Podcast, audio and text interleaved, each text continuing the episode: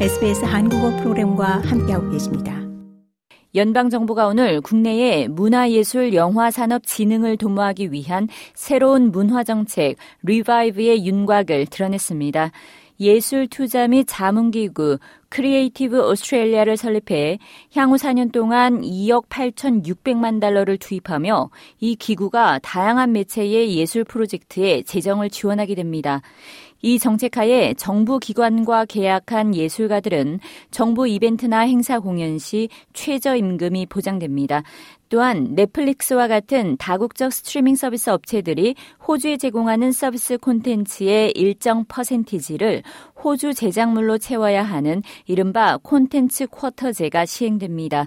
하지만 아직 정확한 쿼터는 설정되지 않은 상태로 정부와 스트리밍 서비스 업체 간 협의 후 올해 말 의회에서 관련법이 제정될 예정입니다. 정부는 또 호주 원주민의 지식과 문화 예술을 보호하는 법안을 도입해 가짜 호주 원주민 작품을 단속할 예정입니다.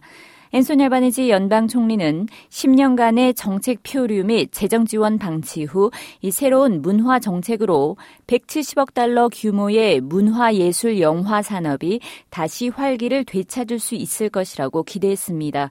그는 코로나19 봉쇄 조치가 인간 상호 작용에 예술이 얼마나 중요한 역할을 하는지를 다시금 깨닫게 해 주었다고 말했습니다. And during the pandemic, how many of us, when we were uh, unable to get out and about.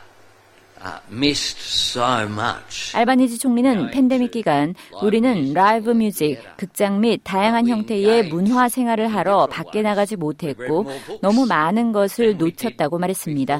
이어 하지만 우리는 다른 방식으로 문화 생활을 했는데 더 많은 책을 읽었고 더 많은 프로그램을 봤으며 얘기를 나누는 방식으로 참여했었다고 덧붙였습니다.